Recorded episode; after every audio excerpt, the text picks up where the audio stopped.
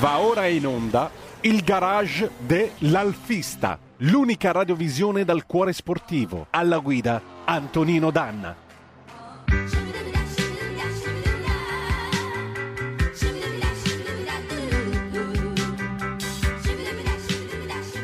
E diamo subito la linea ad Antonino Danna. Amiche e amici miei, ma non dell'avventura, buongiorno. Siete sulle magiche, magiche, magiche onde di RPL. Questo è il garage dell'Alfista. Io sono Antonino Danna. Voglio salutare in plancia comando non solo il nostro condottiero Giulio Cesare Carnelli, ma anche il nostro Federico, il Meneghino Volante, grande alfista, anche lui che mi ha dato anche un passaggio con la sua magnifica Giulietta 1004 che conduce, devo dire, anche con una certa elegante sportività. Buongiorno a tutti.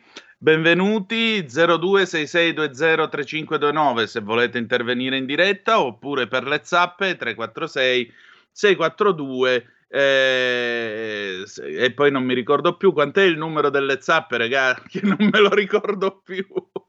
346 642 7756. Scusate, è stato un momento di defianza. Abbiamo già una telefonata, la prendiamo subito. Pronto chi è là? Eh, deve essere caduta la linea, lo invitiamo a richiamare se vuole. Ok. Allora, tema della puntata. Oggi il microfono è aperto a voi perché è ora di sentire anche diciamo così, tutti voi che ci state ascoltando perché Pasqua si avvicina. La speranza è che dopo l'11 di aprile in qualche modo si torni a vivere, si torni a camminare, si torni a poter andare in giro. Allora quello che vi chiedo è che cosa progettate, che cosa sognate di fare con le vostre Alfa Romeo? State seguendo un restauro? Che cosa state mettendo a posto? Oppure state sistemando la meccanica? Che cosa state facendo? Quali sono gli interventi che state eh, preparando? E così via. Ecco, qui abbiamo già un, un ascoltatore che mi manda questo link, adesso lo apriamo da autoblog.it un Alfa Romeo Giulia TI Super del 64 venduto a un prezzo stratosferico. Sì, se non sbaglio è stata battuta a 160.000 euro. Grazie per avermi mandato questo link. Non ti sei firmato, se no avrei detto anche chi sei. Grazie tante. Sì, è stata battuta nei giorni scorsi, 160.000 euro, la macchina è in condizioni pari al nuovo a quanto pare, è una delle eh, T Super eh, di colore bianco, perché sapete che ne vennero fatte, se non ricordo male, 499 di colore bianco e poi se ne fecero una o due di colore rosso, ma non vorrei sbagliarmi, correggetemi se sbaglio, e poi ne fecero una soltanto di colore grigio. Quella di colore grigio esiste ancora e si trova al Museo Fratelli Cozzi a Legnano. Se avete tempo, intanto cercate la pagina del Museo Fratelli Cozzi a Legnano, la cercate su Facebook, la potete trovare tranquillamente lì. Dopodiché, quando torneremo a vivere, se vi capita, andateci perché il Museo Fratelli Cozzi a Legnano vale tutto il tempo della vostra visita, sia per vedere questa mm, Giulia Super T che eh, appunto è sorella di questa venduta a 160.000 euro, che per ascoltare tutte le storie e, e soprattutto il pezzo forte del museo che è eh, il Cavalier Pietro Cozzi, un distinto signore, non diciamo l'età che ha, ma vi garantisco che a dispetto dell'età che ha è gagliardissimo ed è un gran signore, il quale a sua volta ha tanti di quegli aneddoti da raccontarvi sulla storia dell'Alfa Romeo. Per esempio, lo sapete che quando l'Alfa vendeva la 1009 negli anni 50, il concessionario, che allora si chiamava commissionario, veniva con la macchina, te la faceva vedere a casa, te la faceva provare e poi ti lasciava la cartellina con il depliant che era di vera pelle, tanto per dire all'Alfa Romeo com'è che vendeva la 1009. Abbiamo una telefonata, pronto chi è là? Ciao Antonino, sono Paolo da Brescia. Ui, buongiorno. Eh, stavo ascoltando la tua trasmissione e mi è subito venuto in mente che il mio duetto è fermo da quando hanno aperto questo lockdown da novembre. E allora che cosa vuoi fare? Dove vorresti andare? È una tristezza, non vedo l'ora di attivare l'assicurazione che dopo anni, anni, anni che non la toglievo più, l'ho dovuta fermare perché non c'è niente da fare. appena sarà possibile vado a fare un bel giretto qua per le nostre montagne, per i nostri laghi e non vedo l'ora di risentire. E raccontacelo un po' di che colore è. Ma classico rosso, 1600 ultimo carburatori, non è il top, però per me è il massimo.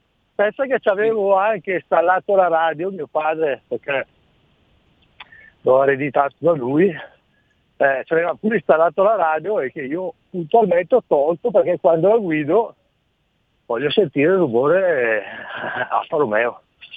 Che eh, per la radio basta spegnerla. Di che anno è? È una delle ultime, 90, 91, 91. Quest'anno anzi, bella. farà 30 anni e tra pochi giorni adesso che mi viene in mente.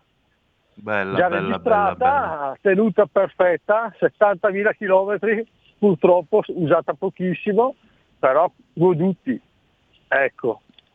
Bella davvero. Io ricordo che quando facevamo il garage dell'Alfista Cartaceo, nel numero 3 mettemmo una Spider tu- simile alla tua del 1991 dell'amico Andrea Bozzi. Questa era stata venduta in Olanda, color rosso winner. Andrea ci aveva speso qualcosa come un 13.000 euro perché aveva rifatto anche i sedili, aveva trovato fondo di magazzino gli interni in pelle del, dello Spider e la cosa particolare è che, siccome quella macchina era stata ufficialmente restaurata, in realtà era stata fatta così male che tirarono giù qualcosa come 10 kg di stucco isolante antirombo che era stato messo in maniera, diciamo così, quantomeno opinabile. E addirittura, pensate, hanno dovuto raddrizzare in carrozzeria la coda perché si era abbassata di qualche centimetro.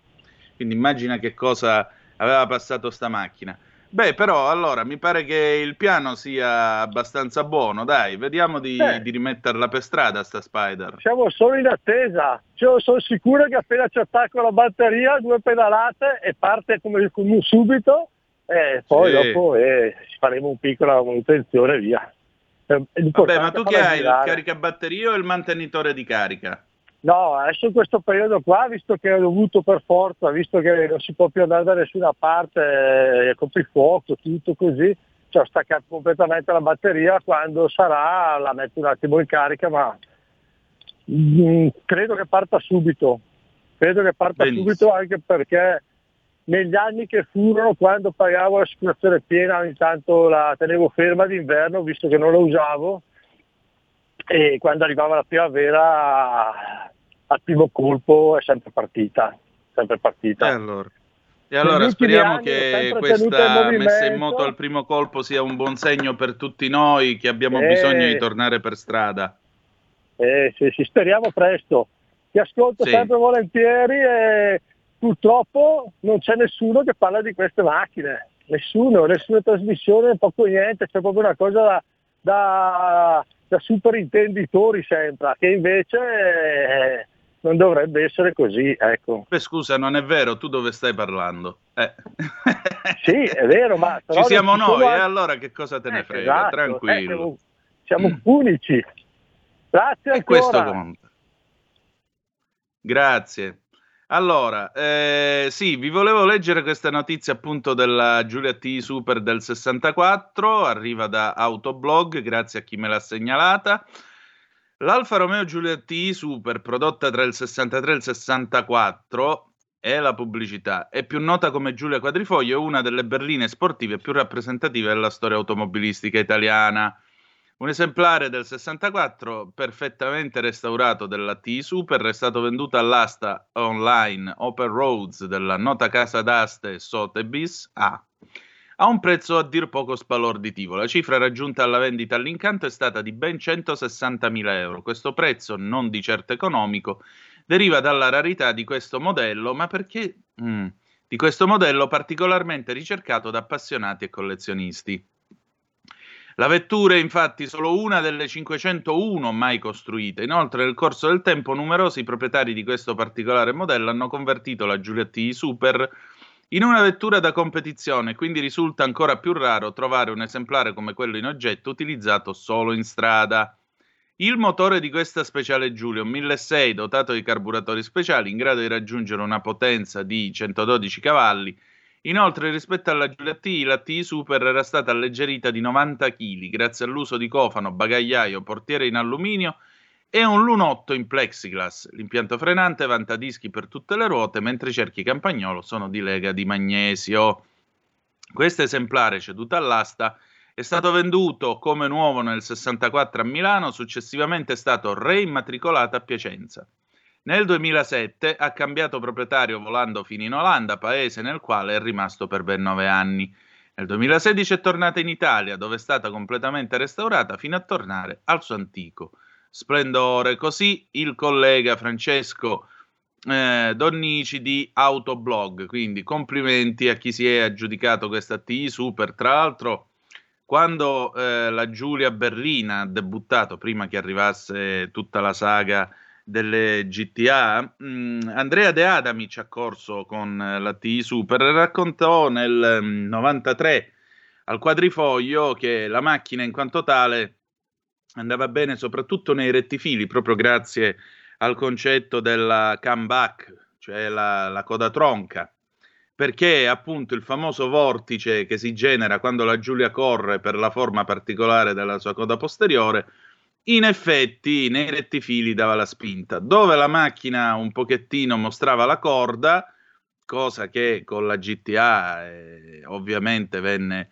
ampiamente superata perché era eh, una vettura completamente diversa, era nelle curve perché aveva la tendenza, ricordo De Adamic, a imbarcare un po' troppo. Però, a parte questo, come si vede, quando c'è, quando il cavallo è di razza, quando per dirla con Matteo Maria Boiardo nell'Orlando innamorato, principio sigiolivo ben conduce. E io cito l'Orlando innamorato perché gli alfisti sono una razza a parte, sono cavalieri del motore che hanno sempre combattuto con lo scudo dell'Alfa Romeo e impugnando la leva del cambio a mo' di spada, specialmente noi adepti del credo alfettista, perché come sapete, per impugnare la leva del cambio dell'alfetta bisogna, insomma, o nascerci o avere un certo, certa, un certo bernoccolo, perché sapete che il cambio dell'alfetta rispetto a quello della Giulia, ahimè, ha qualche momentino ogni tanto di esitazione. Però, a parte questo, Sua Maestà Imperiale l'Alfetta, imperatrice eterna dei nostri cuori, continua a regnare su di noi, come fa dal 1972. Andiamo avanti con la nostra trasmissione, vi ripeto 346 642 7756 oppure 0266 203529 se volete intervenire. Federico il Meneghino Volante, sei ancora lì o sei svenuto? Eh, no, no, sono ancora qui e sveglio abbastanza. Bene, allora, progetti alfistici, tema, progetti alfistici per il ritorno alla vita dopo l'11 di aprile si spera. Ah, eh, di sicuro mi farò un bel giro, vorrei farmi un giro al sud, Puglia, così. ah, buona l'idea. Dove te ne vorresti andare? Nel Salento? Eh... C'è qualche ascoltatore che vuole darci ah, un consiglio? Abbiamo, abbiamo due, un ascoltatore, te lo passo al volo. Ah, ecco, pronti. Pronto chi è là? Sì, buongiorno dottore, posso parlare? Prego. Ecco, sono Gino di Ostia. Benvenuto. Buongiorno. Nulla, volevo eh, una, questa è la mia è più una curiosità storica questa che accenno ora. Non so se lei ne ha già parlato per l'Alfa Romeo è una curiosità storica così, io non è che sono un grande appassionato di macchine, eh, questo lo premetto, però ho la mia uh, Fiat 500L, insomma, eh, come tutti mi adatto, però la mia curiosità storica mi, mi capita una foto tra le mani. Benire, mm. ora non mi interessa del fascismo perché io non sono fascista, eh, però come storico, come come interesse, interesse storico è curiosa la foto. Mi capita di vedere Benito Mussolini che sopra, mi, mi pare accanto a un Alfa Romeo, perché lui sembra che amasse le Alfa Romeo e questa, questa è storia, eh? perché la storia sì. non possiamo nasconderla, come non possiamo nascondere il periodo del fascismo, tutte queste cose qua. Ecco, tutto qui, solo questo ho voluto dire. Se lei ne era a conoscenza o già ne ha parlato, grazie. Prego, Mussolini prese la patente a 39 anni, la prese tardi Eh, sì, era un alfista anche per motivi diciamo di prestigio, perché l'Alfa Romeo naturalmente intanto erano vetture che non erano popolari, erano vetture molto costose ed erano vetture che avevano un'intensa attività sportiva e quindi anche per motivi ideologici l'Italia doveva essere campionessa nei record specialmente di velocità quindi una vittoria dell'Alfa Romeo significava una vittoria per tutta l'Italia, per tutta l'Italia. Poi detto questo, non è che chi compra un Alfa Romeo è colluso col fascismo, queste sono tutte palle, perché vi prego, almeno parliamo di Alfa Romeo, la politica in queste cose non la facciamo entrare, perché allora potremmo dire tranquillamente che oltre alla foto di Mussolini con un Alfa Romeo esistono foto di Che Guevara e Fidel Castro con una 1750 che gli fu donata dal Partito Comunista Italiano. Lo sapevate? Molti di voi probabilmente hanno anche visto quella foto, per cui Fidel Castro e Che Guevara sono alfisti. Pierpaolo Pasolini, che mi viene difficile etichettare come fascista, lo sapete tutti che eh, Pierpaolo Pasolini è stato un alfista, ma non così, ma, ma malato, cioè era veramente un uomo innamorato dell'Alfa Romeo e del Biscione. Quindi, come vedete, è trasversale. La politica lasciamola fuori. Altro ascoltatore, pronto chi è là? Pronto? Sì, ciao Antonino, sono Giorgio da Merate. Benvenuto. Ciao, ciao. Senti, non me ne volere, ma eh, io ho tanto di cappello per quello che state facendo per quanto riguarda l'Alfa Romeo, però siamo al discorso passato e mi domando in questo momento, con la storia Stellantis, che eh, investimenti e che cosa sta facendo Stellantis per l'Alfa Romeo. Questo sarebbe opportuno sentire un po' perché parlare, scusami, dei fasti passati al mio paese dicono non si immagina più. Questo è, non è un una cosa negativa, ma bisogna guardare anche avanti. Vi ringrazio tutti e sempre buon ascolto. Ciao. Grazie. La, la domanda è pertinente, però vedi, siamo... Eh, Isidoro da Kempis nel Medioevo, se non ricordo male, diceva che siamo nani sulle spalle dei giganti e quindi proprio per questo possiamo guardare più lontano, aggiungerei. Eh, io devo dire una cosa, sto seguendo con una certa simpatia le prime mosse di Jean-Philippe Imparato, il il nuovo AD dell'Alfa Romeo, visto che parliamo di Stellantis. Io gli auguro buon lavoro, anche e soprattutto perché ha fatto due o tre mosse che mi sono molto piaciute. Per prima cosa è andato a visitare il museo dell'Alfa Romeo, tanto per rendersi conto della storia dell'Alfa Romeo, perché se non hai un passato non puoi avere un futuro. Secondariamente ha voluto mettere il sedere perché le macchine, come insegna il buon Giorgio Langella, che è stato collaudatore provetto dell'Alfa Romeo e voi tutti lo sapete, le macchine si guidano prima di tutto mettendo il sedere sul sedile. Quindi ha voluto provare la GTA e la GTM in pista a Balocco. Dopodiché, giusto avantieri, mi pare, ha rilasciato una dichiarazione molto interessante. Lui ha detto che è ora di pensare all'Alfa Romeo del 2030 e ha detto che ha messo su una squadra di giovani, di appassionati, di gente, insomma, lo dico io, lui non lo può dire perché è molto educato, io sono meno educato, quindi lo dico, di gente che gli fuma Nica Basisi. Quindi aspettiamoci sorprese. Io gli voglio dare credito e gli voglio dare fiducia, perché c'è ancora tanta storia e tanta strada da scrivere per l'Alfa Romeo. E ci sono, secondo me, le premesse per poter costruire il futuro di questo marchio. Due telefonate, pronto chi è là? Pronto? Pronto? Pronto? Pronto in diretta? Eh, Antonino, ti, passo, ti passo l'altro ascoltatore. Sì, pronto chi è là? C'è nessuno? Nessuno. Niente, tutti e due. Sono timidi. Tu hai una domanda, dimmi. È una domanda personale, volevo chiederti se secondo te conviene sulla mia Giulietta tenere i cerchi da 16 o cambiarli in cerchi da 18? Con i 18 c'è più pianta a terra e più appoggio, però il punto è che devi avere anche la cavalleria da scaricare. E se tu avessi una 170 cavalli potremmo parlarne di metterci 18. Io l'avevo la 170 cavalli con i 18 e camminava sui binari, non era problema, insomma, potevo tenere delle medie molto elevate anche su, su strade e autostrade tipo la Salerno-Reggio, cioè io facevo la salita di Falerna per andare verso Cosenza, molti di voi la conosceranno, che è tutta curve curve, molto ripida, mettevo la macchina in D, la facevo sui 120 senza problemi, e lì però ci sono delle curve che, insomma, devi imparare, se sei ateo impari a pregare. Altra telefonata, pronto chi è là? Pronto? Sì. Eh, buondì, sono Pippo da Como. Niente, io volevo fare eh, un discorso poi generale.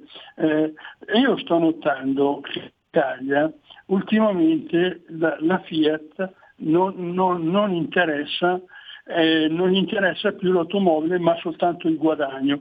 L'Alfa Romeo si sta perdendo, abbiamo eliminato la Lancia, come avevo detto precedentemente in un'altra, un'altra telefonata con lei, che la, la, Fiat ha ucciso il mercato italiano delle automobili e l'ha lasciato tutto al mercato straniero.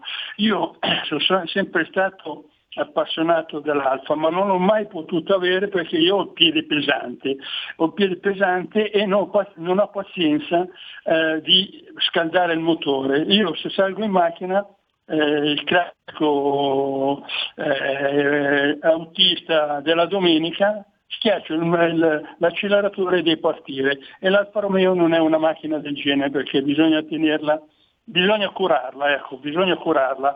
Ecco, io eh, sto notando che eh, ultimamente l'Italia, la Fiat, la Fiat guarda, il, guarda, soltanto il guadagno e non l'orgoglio di avere eh, una storia automobilistica italiana. Eh, L'Alfa Romeo purtroppo eh, secondo me eh, sta diventando anche lei francese, perché sta diventando, la Fiat ormai è francese e l'Alfa Romeo, l'orgoglio e la passione italiana la stiamo perdendo. Voglio sentire un tuo parere. Ciao. Grazie.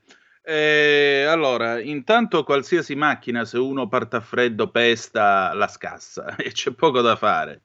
Quindi non capisco, io, so, io il piede pesante, metto in moto e corro. È il modo migliore per sfasciare qualunque motore.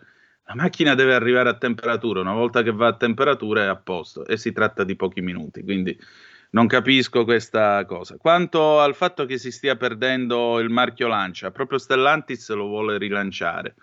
Quanto ad Alfa Romeo, c'è un piano al 2030 che si sta preparando, per cui bisogna anche dare un po' credito e un po' fiducia. Questo è quanto, dice i francesi. I francesi, a differenza dei tedeschi, eh, sapete che si è sempre parlato, ma perché non se la compra Volkswagen, perché non se la compra BMW?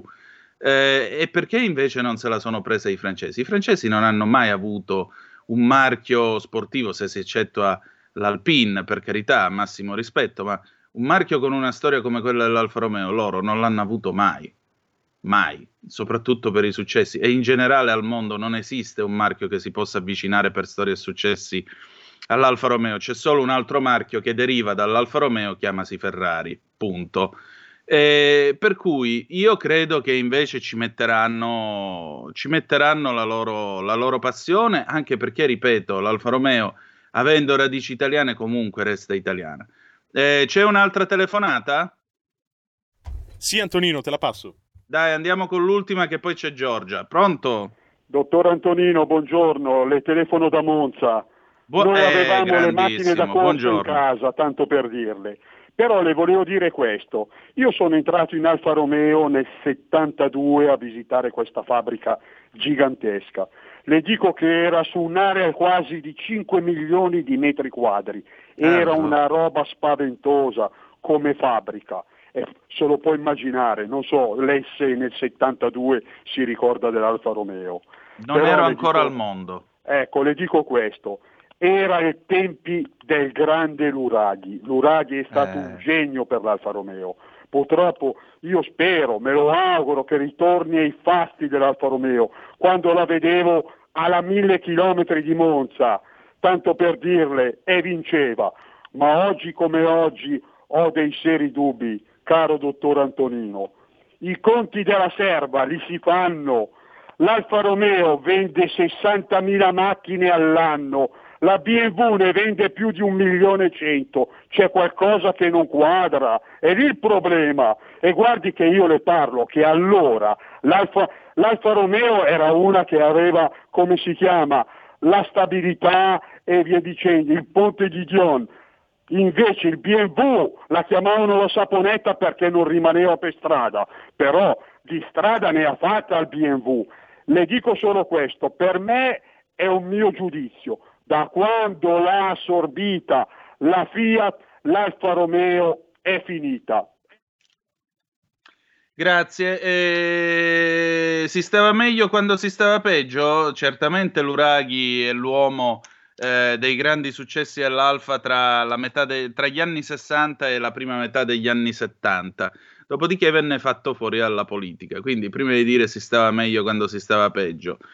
Altra cosa, a partire dalla prima metà degli anni 70 i soldi cominciarono a scarseggiare e poi appunto la politica fece il resto e il risultato è stato quello che Busso ha scritto nella sua lettera d'addio quando è andato in pensione. Io me ne vado, ma non abbiamo più nemmeno un magazzino con eh, nuovi prodotti, con nuovi prototipi, nuove soluzioni e quant'altro.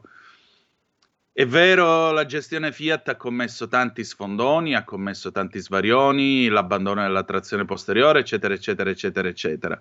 Oggi ci sono Giulia e Stelvio, che sono macchine per me degnamente Alfa Romeo, erano Alfa Romeo anche quelle che le hanno precedute, perché comunque nascevano dentro questa fabbrica, non è che noi altri che abbiamo comprato le Giuliette o le 156 siamo dei cretini, siamo quelli che abbiamo tenuto in vita il marchio, per cui diamo, diamo fiducia a questo marchio e diamogli anche speranza, perché noi siamo alfisti e andiamo oltre l'ostacolo. E con questo vi saluto, vi lascio a Giorgia Pacione di Bello, grazie di essere stati con noi. Arrivederci e ricordate che the best is yet to come, il meglio deve ancora venire. Vi ha parlato Antonino Danna, buongiorno. Avete ascoltato il garage dell'alfista.